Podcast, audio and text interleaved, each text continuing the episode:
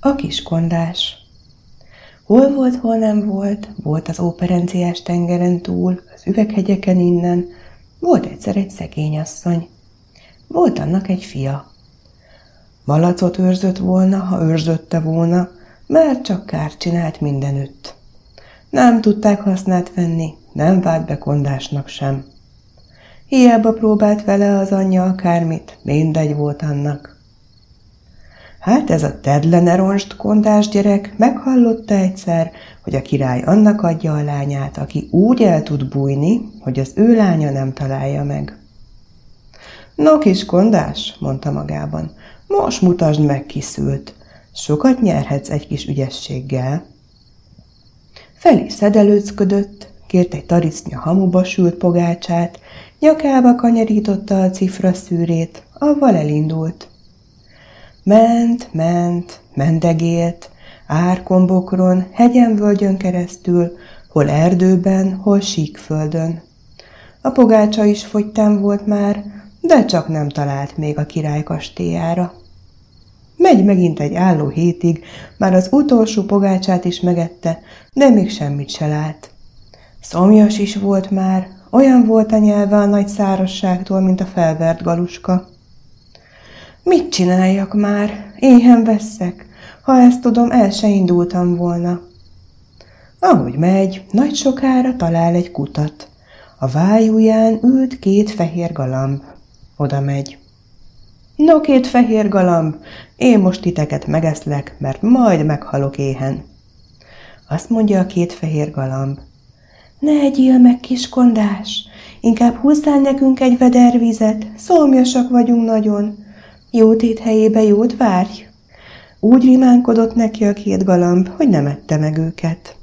Oda ment a kút kávájához, húzott nekik egy vederrel, azután maga is jól lakott a hideg vízzel. Avval ment tovább. Hát szomjas már nem volt, de a hasa az morgott, mint egy láncos kutya. Amint épp egy nagy pusztaságban vándorolt, talál megint valakit. Hm, egy sántarókát. No, sántaróka, akármi legyek, ha téged meg nem eszlek. Könyörgött a sántaróka is, hogy ne egye meg. A kisfiának visz éppen egy kis ennivalót. Jó tét helyébe jót vágy, kiskondás, majd segíthetek én még te rajtad.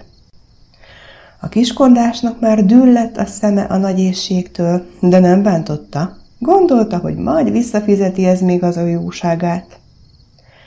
Csetlik, botlik tovább a kiskondás. Szántáson, vetésen, tarlón, parlagon vitt az útja. Összekotorázta már az utolsó morzsát a tarisznyából, azt is megette. De mi volt az annak az éhes hasnak? Jobbra dőlt, balra dőlt, már azt hitte, sohasem ér oda, ahová akar. Útjában akkor messziről meglátott egy nagy tavat. Ő bizony megnézi, hát ha lesz ott valaki valami. Lemegy a partjára, hát ott látja, hogy a víz szélében vergődik egy kis hal. Oda kap nagy muhón, felveszi a vízből a kis halat, de az azt mondja neki.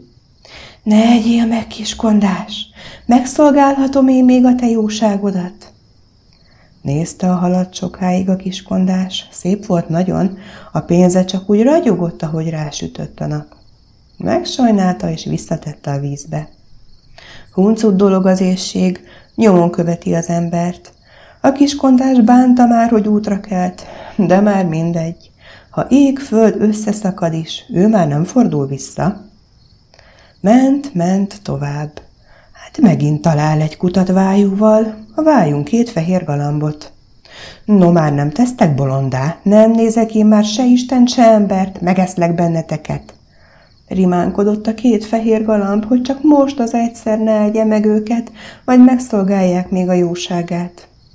Ugyan, ugyan, csak ki akartok rajtam fogni, én meg, mint a bolond, hallgatok rátok. De azt bezzeg nem látjátok, hogy már felfordulok éhem.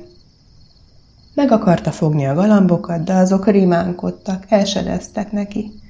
Utoljára aztán mégse bántotta őket. Hozott nekik egy vödör vizet, Nyelt ő is egy nagyot a vederből, avval tovább ment. De már most igazán azt hitte, hogy nem ér oda. Ebbe az éjségbe el kell pusztulni. Már maga se tudta mióta, csak azt tudta, hogy nagyon régen úton van már. Beletörődött a sorsába, most már káresz kuresz, ahogy lesz, úgy lesz. Nagy sokára mégis elért a kastélyhoz. A kapuban ott állt a király. A kiskondás illendően oda köszönt neki, és a király el is fogadta. Hát hol jársz erre, te kiskondás, ahol még a madás se jár?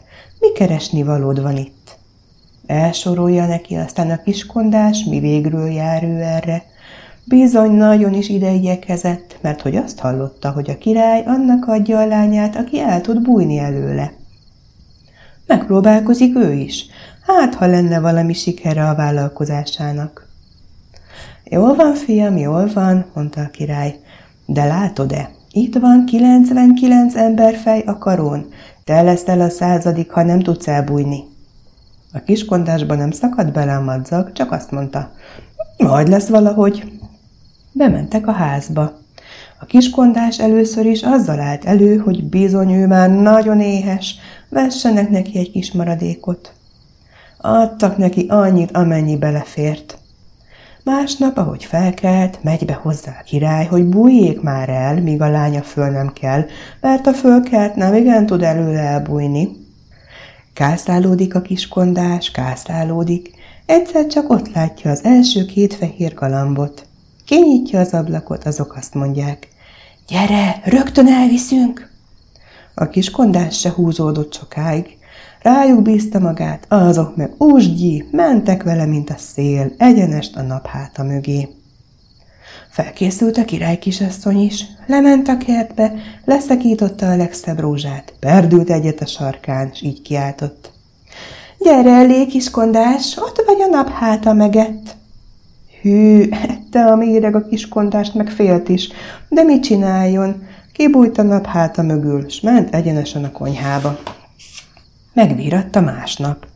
Felkel a kiskondás, ránéz az ablakra, a sántaróka már ott ágaskodott, most az várta. Felkészül hirtelen, nyitja ki az ablakot, megy el a rókával. A róka levitte őt hétszer olyan mélyre a föld alá, amilyen mélyre ásni lehet. Kimegy a király kisasszony a kertbe, laszakítja a legszebb rózsát, és pördül egyet a sarkán. Gyere elé, kiskondás a föld hét mélységéből. Mit volt mit tenni, a kiskondás előbújt onnan is. Harmadnap a kis halhoz ment el a tóba. Az levitte a tó egyik szögletébe. De már nem ér el a szeme világa ide, itt találjon meg. De a király kisasszony, ahogy lement a kertbe, leszakajtotta a legszebb rózsát, perdült egyet a sarkán, s mindjárt hívta a kiskondást a tófenekéről. Hát, végem van. Az van. Már az enyém a századik karú, mondogatta a kiskondás. Már ha háromszor megtalált, negyedszer sem tudok én úgy elbújni, hogy rám ne akadjon. Lefeküdt, hogy majd elalszik, kipiheni magát, de nem bírtam sem aludni, sem pihenni, csak hánykolódott, veckelődött. Másnap virradóra ott lát az ablakán két fehér galambot, ahogy azok őt meglátták, az egyik mindjárt elszállt, a másik ott maradt. Beereszti a galambot, a galamb azt mondja neki, Gyere sebesen, változzál át egy szép rózsává, én is azzá változom. Úgy is lett. A kertben már délelőtre minden bimbó gyönyörűen kifeslett. Itt is, ott is szebbnél szebb virágok virítottak. Lejön a király kisasszony, keresi a legszebb rózsát, hát kettőt egyformának talál. Leszakítja mind a kettőt, és a keblére tűzi. Perdül egyet a sarkán, de már nem látta a kiskondást. Perdül még egyet? Akkor se látja. No, apám, nem látom a kiskondást, úgy elbújt, hogy nem találok rá. Dehogy nem, dehogy nem, perdülj még egyet a sarkadon, hát ha meglátod. Perdült a lány harmadszor is, de perdülhetett volna akárhányat, úgyse találta volna meg a kiskondást. Akkor a lány a kebléről az egyik rózsa galamb formájában elszállt, a másik meg a kiskondássá változott. A királylány csak nézett, hogy maga előtt látta a kiskondást. Akkor a kiskondás magához ölelte a lányt. Szívem szép szerelme, én a tied, te az enyém, ásó kapa válasszon el egymástól. Megölelték, megcsókolták egymást, a kiskondásból még hétszerte szebb legény vált. Olyanok voltak ott egymás mellett, mint a bokrétába kötött virág. Azután lagzit tartottak, boldogok lettek. A kiskondásból olyan finom ember lett akár a párja, a lányból meg olyan dolgos, szép asszony, amilyen a kiskondásnak kellett. Még most is élnek, ha meg nem haltak.